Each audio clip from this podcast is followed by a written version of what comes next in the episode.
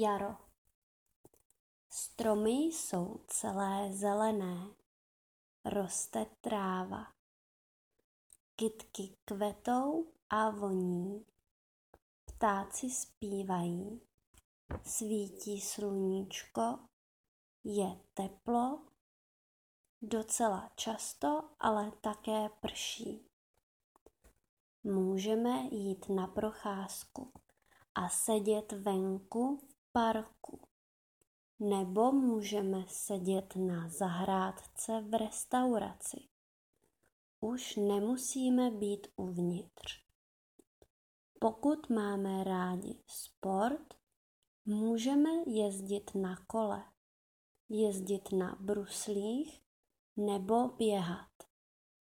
Někteří lidé cvičí venku jógu nebo posilují ve venkovních posilovnách. Po jaru přijde léto a to je doba prázdnin pro děti a dovolených pro dospělé. Proto je nejvyšší čas začít plánovat dovolenou.